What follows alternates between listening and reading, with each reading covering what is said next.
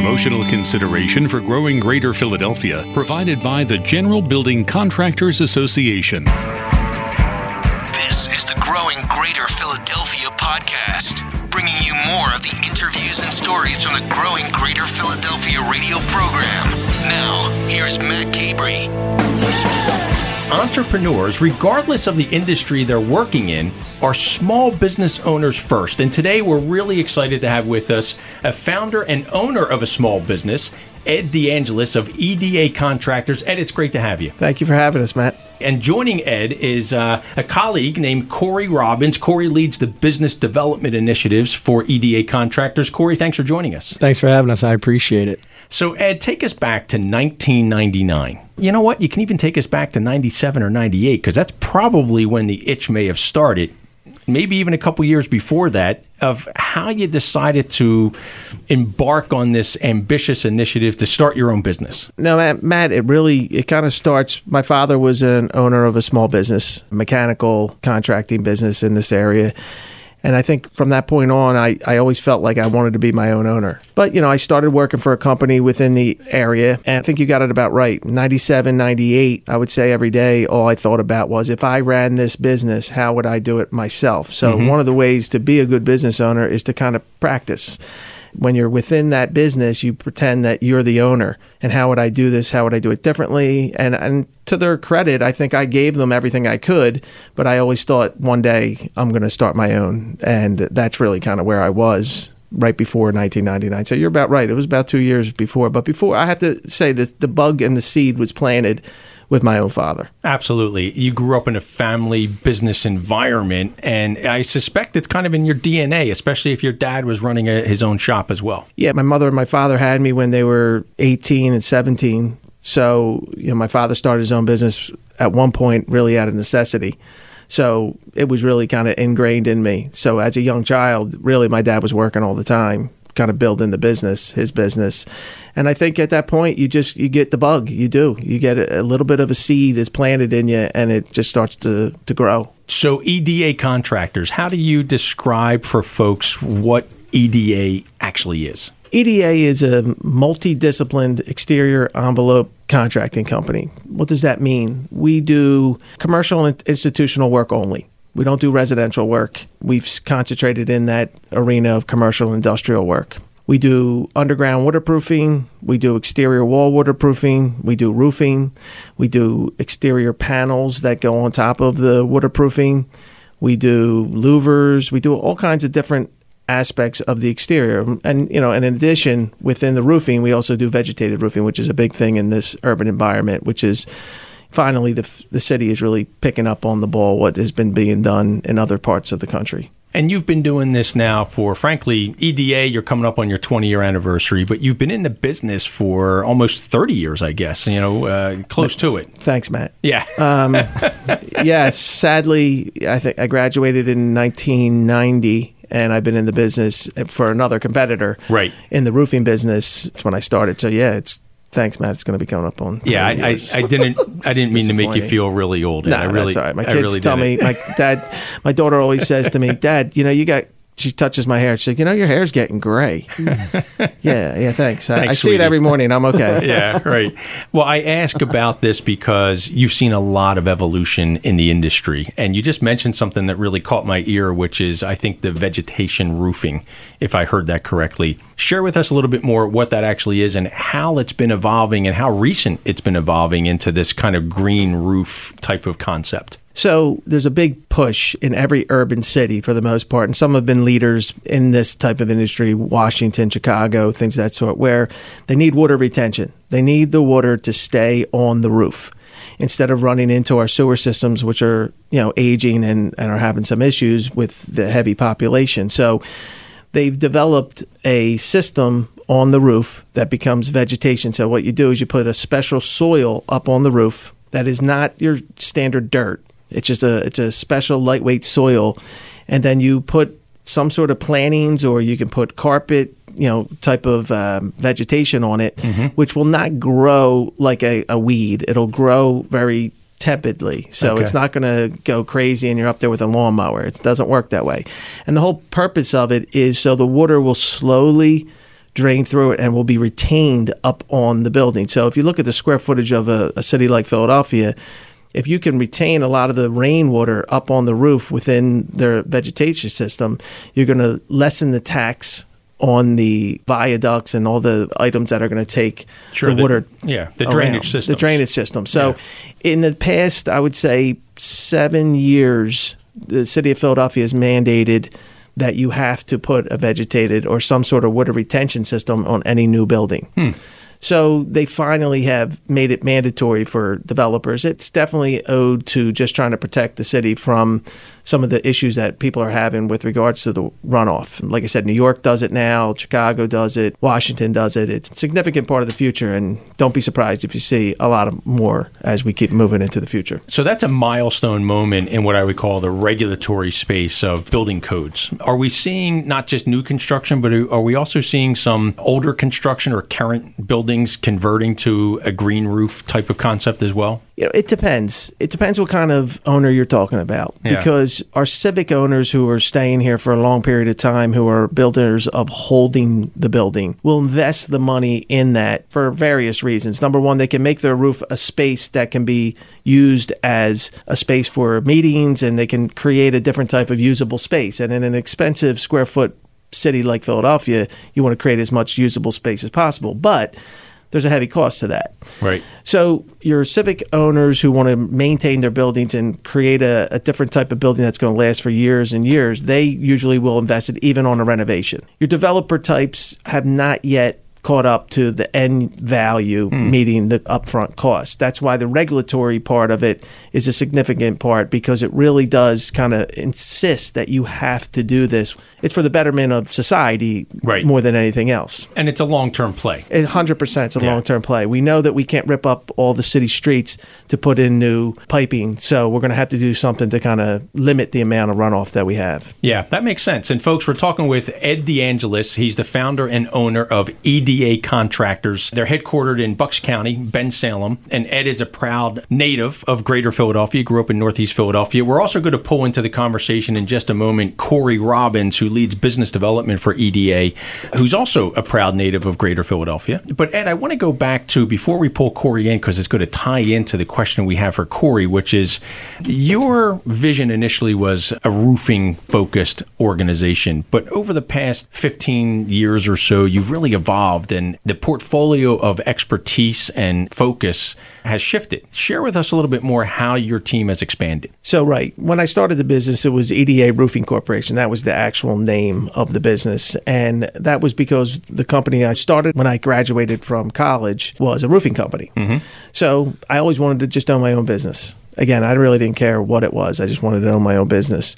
So it started out as a roofing company. You know, we were successful for probably the first five years. It was fairly successful, but you know, we kind of maxed out the results that we could establish within what I envisioned us to be, meaning profits, give back to the community, have a better environment for our employees. So we needed to see if there was another place to go. And the best place for us to go is to continue moving into the envelope. We knew how to keep buildings watertight, we knew mm-hmm. how to keep a building dry. So we looked for any aspect within a building that would impact that and then that's where we evolved. So we would just train our staff. We would add these new disciplines. I would say we would add new disciplines every couple of years and just kind of get our staff to get updated on where we are and just kind of keep it in that whole watertight envelope. Yep. and it just it really is consistent with the roofing company because the roofing company has to keep it watertight Yeah, that makes sense. And share with us how the team has grown in terms of employees. So, it, was it one or two folks in the shop back in '99, and now now you're a little bit more robust? in 99 there was one person in my father's building in a small office in the corner mm-hmm. i was fortunate to be able to use his facility and be able to have a, a secretary kind of there who wasn't working for me worked for him Yeah. But the most important thing and i think it's important for all small businesses is i had my father right upstairs Right. You had a resource. You had a, I- a- a- almost a mentor. I had a mentor in the building. Right. And in 1999, you have no idea what you're doing, and Right. you are in a you're in a twister Yeah. of emotions, of fears, of you just don't know. Right. So yeah, we were one then. We moved to another facility in Montgomery County. We probably had maybe 10 employees. Mm-hmm. Probably about three years later, we moved to another facility in Bensalem, Bucks County, and we were probably up to 75. And presently, we're a little over 200 employees at this wow, point. Wow, that's great! Congratulations. thank you very Yeah. much. Yeah, that's a that's a great milestone. You've actually grown to such a point where you saw the need about three or four years ago to engage a business development person. Enter our friend and colleague Cory Robbins. Hello. So, Cory, share with us. You're doing business development for EDA contractors. How do you tell the EDA story when you go out and meet with prospects? So my job is to reach out to architects, which is very odd for subcontractors in general. Uh, there's not a, much of a conversation between the two fields in this industry. So we were hoping to buck that trend, you know, break that, and hope to open up the line of communication between us and architects. So my job is to go to them, long story short, talk about this idea that he has or we have, mm-hmm. which is the EDA envelope, Right. which will take the entire exterior and make it watertight and we'll stand behind it for a 10 year workmanship warranty. So, really, what I have is a thing that sells itself assurance that the owner and the architect is going to be leak free and worry free for 10 years if we're brought in. And so, like I said, it's it's an uphill battle because, as I mentioned in the beginning, architects just they're not used to having subcontractors walk into their building, Right. And, say, hey, let's talk and let's partner. they're usually just like, "What are you doing here? Do you have Right. a product? What product do you have to show me?" And I'm like, "Well, we just have this concept, and it's really one of those things that we think will change the industry, and we need your help to push it through." And they're like, "Well, you should go talk to the general contractor. There's no reason for you to speak to me." So it's an uphill battle. But that being said, I mean, I have the powerhouse that is EDA behind me, Right. You know, and when it's going around in Philadelphia, they immediately know the name, and so I have that ticket in, and it's great. Yeah, it's fantastic. that is great. So you've mentioned a couple times this terminology of envelope, Mm-hmm. and I know your team does work in Pennsylvania, New Jersey, Delaware, Maryland, New York, and I suspect you will expand beyond that. And when you go in and have this conversation around, you know, the EDA envelope, and you referenced that it's kind of a distinction, it's kind of a distinguishing characteristic, but the reference to envelope is something that's in the in the industry, but you guys are kind of really capturing it in a way that it hasn't been captured before. Correct. I mean, really, the idea was liability. At the end of these projects, if there happens to be a leak, the manufacturer's warranties just don't add up. There's tons of loopholes in them. They write them so they limit their liability, which is great business for them. But what ended up happening was that through several different times, we just learned over the years that it ends up being on the installer no matter what. So the idea was to, hey, if it's on us anyway, why not have it written into the specifications of the building? Put it in wording so that there's no argument at the end so lawyers don't get brought in. So the idea is just to kind of push that, talk to architects about it, show them the loophole, educate them that this is a real issue that is burying subcontractors all over the country. And granted, our company is large enough that we've taken hits and we can continue to move, but a lot of contractors just don't come back from something like that. You know, I really appreciate how you're positioning this because it's a solution to a problem. Correct. And some people may not even see it as a problem until you kind of point it out to them that subcontractors are, are really challenged by this mm-hmm. and you have a solution to, to ease that. Right. It basically just forces other installers to understand that they are the ones who are liable. Unfortunately, they're not always aware. They they think that the manufacturer's warranties will cover them and that, you know, if something goes wrong, they're going to be okay, but this idea forces them to see that that's not the case. That as the installer, you're the one who's on the line, so you have to do your due diligence, kind of just make sure that everyone's on the same page. Otherwise, if a leak occurs, you could be in some serious trouble. Yeah, absolutely. And folks, that's Cory Robbins. He leads business development for EDA contractors, and he's here with his colleague, the founder and owner of EDA contractors, Edward DeAngelis. He goes by Ed. And You can call me Ed, man. thanks. Colleague's a strong word. That's right. He's actually the boss, but that's okay. So, Ed, I want to go back to a little bit of the entrepreneurial spirit that we were talking about at the beginning of our conversation. And the name EDA, I know it sounds really obvious potentially for those who are listening closely that it's tied to your name, EDA, Edward DeAngelis. Is that fair to say? That's fair. That was my ode to myself. Yeah. Sadly, but it was, you know, it felt comfortable. It was an ode to my also my family. I wanted to keep things kind of close and you know, when you start a business, it's your second family. Right. And anybody who thinks it's not doesn't really know. And any entrepreneur out there who started their own knows that if you don't treat it like your second family, you're not going to be successful. So, Yeah. Yeah. that's where the name came from. And it says a lot about you as a proud owner of a family owned business. And it's not that terribly unusual. And I, and I like the connection to your name with the initials EDA. And it's also evolved into a new look and feel and something that you and, and your colleagues have really embraced. Right. So about maybe two years ago, we've evolved as a company. We've evolved as a group. You know, we went from EDA, capital E, capital D, capital A, B, and me, Yep. to us, where we're now, you know, ex- in excess of 200 people. So what we did was we changed the letters from capital E to lowercase e, lowercase d, lowercase a. Right. And the symbolism was it's now about us. Our next step in our evolution is really going to get there because of us. In the beginning, any entrepreneur knows it really is, unfortunately or fortunately, about you. Right.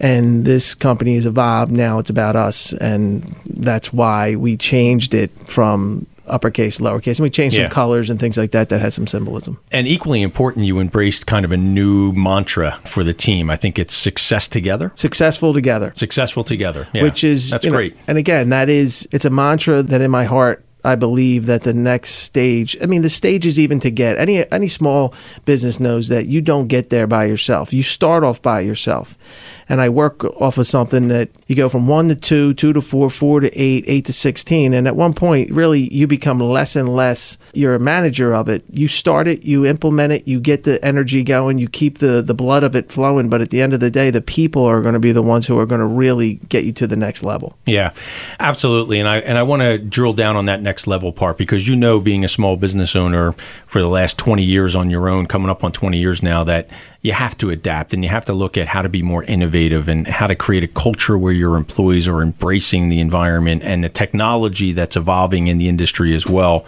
And I wanted to touch base on a little bit of uh, those elements. And there's something that distinguishes EDA from other companies, and it's related to this notion of emotional intelligence. And I was hoping you could expand on that. So, probably about seven years ago, through my own research and reading, you get to a point in your career where you say, I made money. What do I want to do to make this different? How can mm-hmm. I create difference in this industry and in my business? And at one point, it became apparent that we need to kind of understand people better.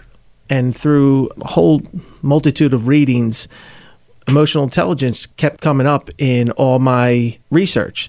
So at one point, about two years ago, we hired a executive coach. Mm-hmm. We hired someone to come in and kind of create an emotional intelligence program through some education programs and things of that sort. I mean, it was an investment that we made that I think will be the differentiator between us and our competitors. Mm-hmm. We also sell, to the most part, a commodity product. Right. Human beings are not a commodity product. Human beings are the, the difference. So if you can understand them to help them understand themselves and you can understand yourself, mm-hmm. you just will have a better machine and your machine will work better. And emotional intelligence is a critical part. And we're introducing it to a construction industry, which is archaic in a lot of things. We're usually slow to the punch. So we have a lot of men who have a lot of bravado, and emotional intelligence sounds like it's touchy feely.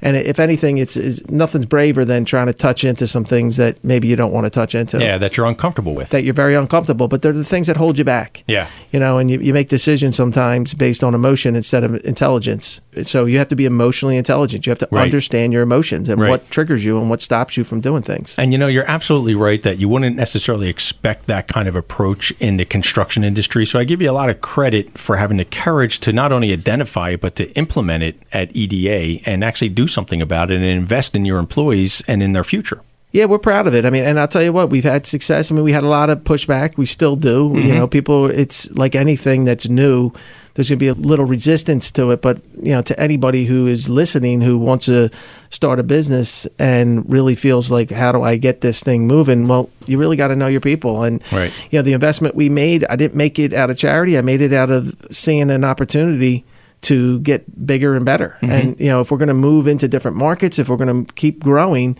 we're going to need to have a nice core of people who really understand how to kind of act in a, in a situation that's stressful. We're in a, a business, like I'm sure most businesses, that's highly stressful. Mm-hmm. And you have to be able to manage that. You have a home life, you have a work life, you have to manage all those things. I do believe wholeheartedly that emotional intelligence is about teaching people not just for work, it's about life. Absolutely. And pivoting off of that, technology is increasingly a big part of our world and including the construction space. And I was hoping you could elaborate a little bit on how technology like drones are impacting the type of work that you and your team are doing at EDA, you know, in the roofing business and, and the whole envelope kind of concept that you and your team embrace. Yeah, I mean, obviously, you have to stay, just like we're talking about emotional intelligence, you have to stay on top of all the newest innovations. Um, drones are obviously an innovation that Cory, who does business development, has been able to, you know, use them as a marketing tool and also be able to show people firsthand. The, the beauty of a drone is picture is a thousand words. Mm-hmm. So if if you can fly something and really give them a visual look, we are still visual people, and the, we're even more visual now with you know the way things are today. And I think it's a critical part of educating your own people and also educating your customer about what you're doing because a lot of times you're you're speaking about something that people just don't know and and whether they're even in the business it's sometimes better to show them a picture. Right. and that type of innovation of drone we haven't even i mean to be fair the use of a drone isn't even close to where it could be. I mean mm-hmm. what we could do i mean we do you know 30 40 50 story buildings. So you can imagine inspections and things of that sort. If a drone became something critical in the aspect of watching what people are doing, making sure people are safe, making sure the work is done correctly. I think it's going to be a I think it's going to be a big thing for the future, and I think it's I mean, we we believe that if we could catch it early, we want to stay on top of that innovation. Absolutely. And Cory, I'm going to turn to you based on uh, the references that Ed has been making about how you can actually show prospective clients and partners in the architectural world images as opposed to just talking about the type of work that your team does. Is that is that fair? Yeah, it's it's fantastic. Architects in general are, are artists, or at least they consider themselves to be so. Yeah. uh, they went to school for it. They're Sure. all about design, and if you can show them their building coming to life week by week, it blows their mind. Yeah. you know, and it's one of those things that you want them, and they want to come out to the site and see their work, but they're buried under paperwork. It's just kind of the nature of their particular industry. So if you can send them a, as simple as a YouTube video of a span of the project five weeks in, they love it. They absolutely love it. But then, as you said, it's also a money maker, a money saver, just from simply if an owner wants to see something that we would have to put a swing up there just to be able to take a picture, mm-hmm. throw a drone up there, take a quick picture, send it over. It's done. Yeah. You know, it's a real money saver for a lot of different things. Yep. So, folks, we're talking with Cory Robbins, Business Development, EDA Contractors, and Ed DeAngelis, founder and owner of EDA Contractors, right here on Growing Greater Philadelphia. And I want to shift gears slightly to a little bit of a softer topic because I know both Cory and Ed are proud natives to the Greater Philadelphia area. And um, Cory, I'm going to start with you and ask, what do you love about the Greater Philadelphia region when you're talking with friends and family outside the region, or if you're coming back from a business trip, or you're you're meeting folks on a business trip, and they say, you know, dude, tell me about Philadelphia. Why are you guys based there? Well, I have two things uh, off the top of my head. I'm sure that I could be more eloquent if I thought more about it. But the number one thing is, and it's probably the thing that a lot of people outside of our area are not thrilled of, is the attitude. You know, like Sure. it's one of those that we have an attitude about us and don't mess with us. Right. And we stick to our own and we protect our own. And I'm a huge fan of that. That's why I came back. You know, he went to school in Philadelphia. I went to school all the way out in Arizona. Right. And was tempted to stay out there, but I couldn't pull myself away. I had to come back. Yeah. You know, so it was born into me. And the number two is Mm-hmm. we have four sports teams and they're fantastic to watch. Right. Huge Some- fan. some would actually say we have six sport teams, sports Oh, yeah. teams, if you count the Union and The Soul. uh, Soul. Yeah. exactly. Oh, And now there's- I feel bad. There might be one or two we're forgetting too that have come and gone, like lacrosse. And, Right. Yeah. I'm a soccer player, so I'm used to people insulting our soccer team. Oh That's man, the Union. That's right. Well, they're Chester. Are they really feel? No, I'm just kidding. Absolutely. I'm kidding. I'm Yeah. kidding. I'm kidding. So, but I love the fact, Cory, that you attended school in Arizona because it actually allows you to have a different and I would suggest better perspective of the region because now you have comparisons to other parts of the country and other Right. parts of the world that help you appreciate all that Greater Philadelphia has to offer in a way that you know, those who may not have had a chance to travel as much to have that comparison. Right, exactly. I mean, it, that wasn't the only place. My older job, I traveled all over the country, so I've seen almost, I would say, 45 states Yep. out of 50, which is, you know, pretty remarkable looking back on it. It didn't Yeah. seem crazy at the time, but Yeah, now it's like, wow. That is cool. But, you know, I lived down in Louisiana. I had the slow version of America, and I was out the West, which is if you're 15 minutes late, you're on time. Yeah, I mean, in. Philadelphia, yeah, you're late. if you're 15 minutes early, you're late. yeah, that's true. you right. know what I mean? Right. So it's just different. It's a different way lawyers wear sandals and flip flops out there. You know, Mm-hmm. Yeah. it's just a different animal. Yeah. And I prefer here. I had to yeah, come back. Yeah, it's not it's not wrong. It's not good or bad. Right. It's just different. To your It's a- point. yeah, absolutely. awesome. So Ed, again, I know you're a proud native to Greater Philadelphia, Northeast Philadelphia guy, LaSalle High School for Boys grad. What do you love about the Greater Philadelphia region? You know, I think this is the place that I would always want to be. I enjoy it here. I think one of the things I do like about it is similar to Cory. I like people to be real. Mm-hmm. And, you know, I want you to look me in the face. I want you to tell me where you feel. If you like me, great. If you don't like me, that's fine too. Yeah. You know, the best thing about Philadelphia people is you know where you stand. Yeah. And I think in business, it's a critical part for me. I have to trust you. And one of the ways I can trust you is I can look you in the eye, I can speak to you, and I want you to speak your mind to me. Yeah. And I think part of our success is I think I really do understand Philadelphia because I am Philadelphia and the region for that matter. Because to be fair, all the counties, a lot of transplant Philadelphia people out there. So I think it's a critical part of our success is that. And as we go to different markets, it sometimes is difficult to gather what these people really want out of you. And what you get in Philadelphia is you get it right on their sleeve, you get it right out there. They're Yeah. going to talk to you. You know, for me, you know, I went to, like you said, I'm all my grade school, my high school, my college, all Philadelphia. Mm-hmm. Yeah. So Yeah. you know, and I I can't, I don't have the experience of of Cory, and if anything, I'm so parochial that I wanted my kids to go away and come back Right. because I I just became so there was no wrong about Philadelphia, and I didn't really meet en- enough people. Right. And the beauty of going out west or going somewhere else is you can see is this the right place for me? Right. It is. Right. But you know that's from eh, my well, perspective. Yeah, I totally agree, and you have an appreciation for it in a way that you may not have necessarily been expecting when you have a comparable somewhere else in the world. Correct. Yeah, I didn't have totally. you know, and Yeah. to be perfectly honest with you, I didn't have an opportunity like Yeah. that. You know, I Yeah. didn't. You know, I grew up, uh, you know, working class family, and this is the way it was going to be. And and again, it's who made me who I am. But That's right. You know, it's good to hear from people like Cory and other people that you know I wanted to come back because to me it feels feels right to be home. I Yeah. this is it. What I hear both of you guys saying is, uh, and I recognize this as well, there's an authenticity, there's a genuineness about folks from the greater Philadelphia community that you don't necessarily see in other regions. you know, we do work in New York, we do work in New Jersey, we do work in different areas, and there's nothing wrong with those people. They're great people. There is a definite difference, and the difference might be slight. Mm-hmm. And the authenticity and the realness is the difference between me wanting to work with you and not wanting to work with you. There's a small little edge that if you feel it, you shy away. Yep. If you trust it, even if they say, I don't like you, they don't have to be positive as long as they're real and authentic with Yeah. who they are. I That's mean, right. that's that's why we are the way we are, and it can be standoffish and might seem put off because we're sometimes radically candid. Yep.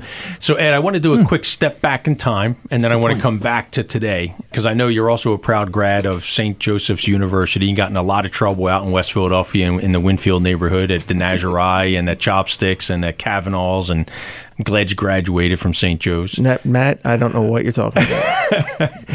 When you were thinking back to your time at LaSalle and at St. Joe's, did you know this is what you're going to be doing? no, I did not know that this was what I was going to be doing, but I always felt like I wanted to do something on my own. I felt I did feel an entrepreneurial spirit inside of me. Yeah. one of the things I think that really helped me was I was a paper boy. Mm-hmm. And I think one of the critical things in my life was being a paper boy because it taught me how to be in my own business. My parents didn't give me money just to give me money, they made me earn it. I had to wake up. You know, I had the bulletin mm-hmm. for a little bit. Then I had to wake up at five in the morning before school and deliver papers. Then I had to mm-hmm. go collect. So that's accounting. I had, you know, HR because people wouldn't pay me or would be screaming at me because the paper got wet or whatever. Right. So you're a 13 year old boy and you're getting these lessons. Now, I could have been stressed out to the point that I didn't want it, but I kind of liked making my own money and controlling my own destiny a little bit. So, kind of it evolves as you go through. So I do think there's a there's just a little spirit. I think the spirit, to be perfectly honest with you, is in everybody. It just depends on whether you want to take the risk or not. Right. And it laid that foundation for where you are today.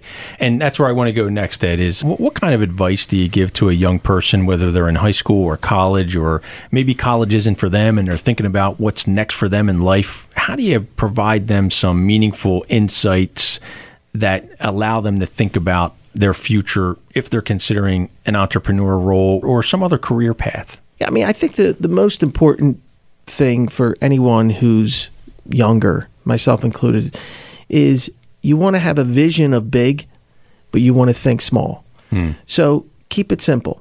Love what you want to do. Make sure you're passionate about it. Make sure you're willing to risk everything. You're gonna you're gonna willing to give up time to go do things. You're gonna be willing to do certain you know aspects of your life to make this work. But keep yourself simple. Keep yourself within the limits of the vision. You have a, a dream, but don't work to the dream. Work to be successful today and try to be successful this week and then try to be successful this month. And then you turn around, and I'm a, a perfect example of it. And it's 19 years later going on 20, and it feels like yesterday I was thinking about how was I going to make the next payroll.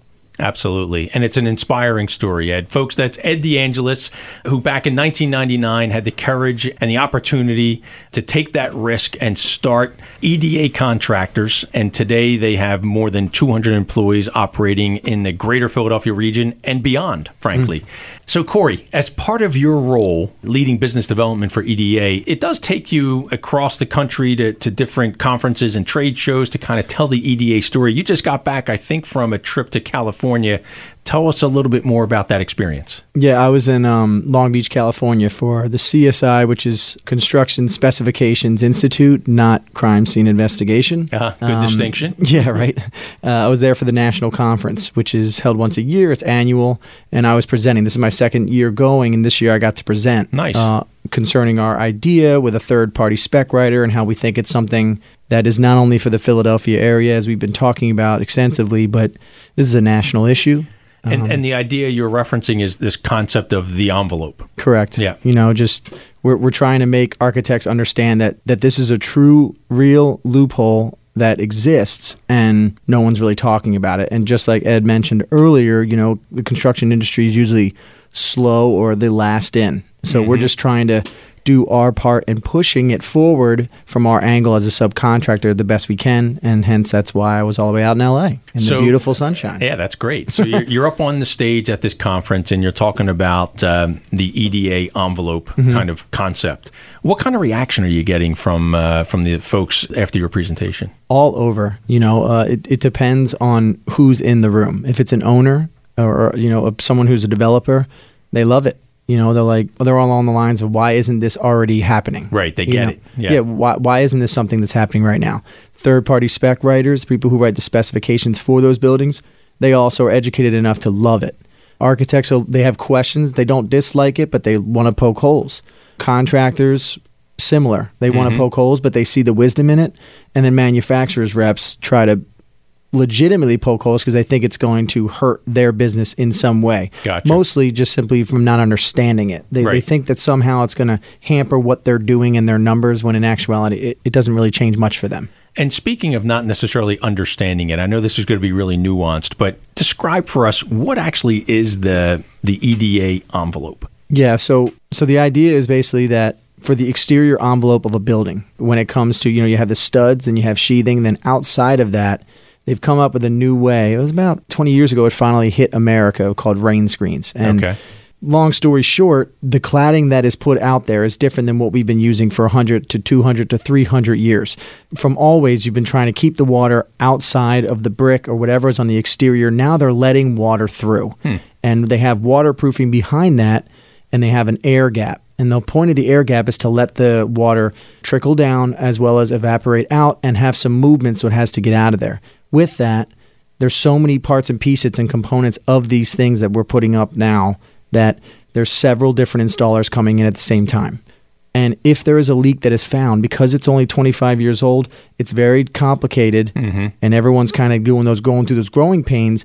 If there's a leak that is found, the blame game is unlike anything that's ever existed in construction, where everyone has solid ground to stand on, and there is nowhere to point it and have the axe fall. Right. So the issue is that the owner finds a leak and they say, Who's going to come out here and fix it? And everyone's like, You can't blame me. And they're right. Right. So the idea is just to put it on someone. Right. Put so this has to land on someone's shoulders, and they need to step their game up when it comes to cross training. Right. They need to know what goes underneath of them. So ultimately, whose shoulders does this land on? So for this particular part, it's for the exterior cladding installer. So whether it's masonry, whether it's metal panels, whether it's fiber cement panels, whatever it is that's going over the air and vapor barrier or the water barrier or the weather barrier, mm-hmm. that is who would have to take on this responsibility. Gotcha. Simply because they're the largest companies. They're the ones that have these huge swings. They have the ability to be able to pull out these large, um, you know, cranes, anything like that, while Sure. an vapor barrier installer could be out of the trunk of their car. I really appreciate you taking the time to share that insight with us because I do have to say that the nuance of, you know, allowing water into the structure is kind of counter to the traditional thinking of construction, right? You're exactly right. You know, uh, one of our taglines, I don't know if you could really call it that, is keep it watertight. Right. You know, like that is what our entire company is built off of. And then you basically went against it and said, okay, let the water in, Right. But not too far in. And it's still going to be watertight. Yeah. Exactly. And Yeah. it's just one of those things that unless everyone's on the same page, unless the coordination is there, unless everyone's going in at the right time, it's a recipe for disaster. Absolutely. So thank you for that, Cory. And Yeah. Ed, I want to turn to you because you know you're coming up on a milestone of a 20 year anniversary for EDA.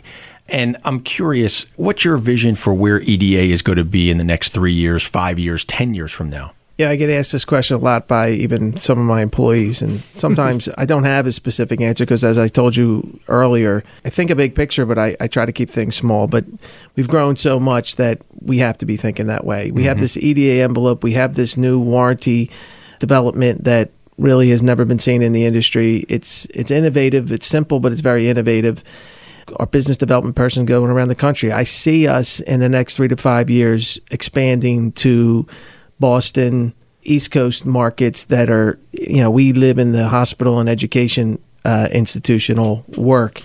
And they're the people that really care about the investment. And they're the ones that really want to see a long term investment. They're, they're looking for something that's going to last a long time. This is a new innovation with rain screens, and our envelope language is something that is unique and we're really really all we're really doing is saying we're going to put our money where our mouth is and we're going to say we're going to take responsibility for this. And as a business owner you know what that's like. You do it all the time and that's Sure. all this is is an extension of that. And it resonates with different markets. It'll resonate in boston. It'll resonate in chicago. It's going to resonate with markets where people really want you to look them in the eye and say are you going to back this up? And i think those people will also back it up and we'll have competition but that's okay. It's good competition. So we're, we're definitely i see us in the next three to five to ten years growing into this eastern seaboard of we're a union contractor and that's an important part. We, we like to make sure that our people make a good living wage and those markets seem to be able to assist and support the, the amount of earnings that we expect our employees to make And based on what I would call the success you've had over nearly the past 20 years, uh, I have no doubt that you're going to be able to continue to deliver on that expertise in the construction industry and wish you guys all the best. And in the spirit of being an authentic Philadelphian, I really like you, Ed. I don't really like you. That's typical Philly. Thank you. Thanks very much. That's great. This segment of Growing Greater Philadelphia is brought to us by the Commercial Banking Division of Citizens Bank. You know, the Citizens Bank team, they bring practical financial experience and deep industry expertise to each banking relationship. To learn how Citizens can help your company reach its full potential, visit citizensbank.com backslash commercial. And be sure to check out all of our podcasts at radio.com and tune in Friday mornings, 5 a.m. to Talk Radio 1210 WPHT. Thanks so much for listening to Growing Greater Philadelphia.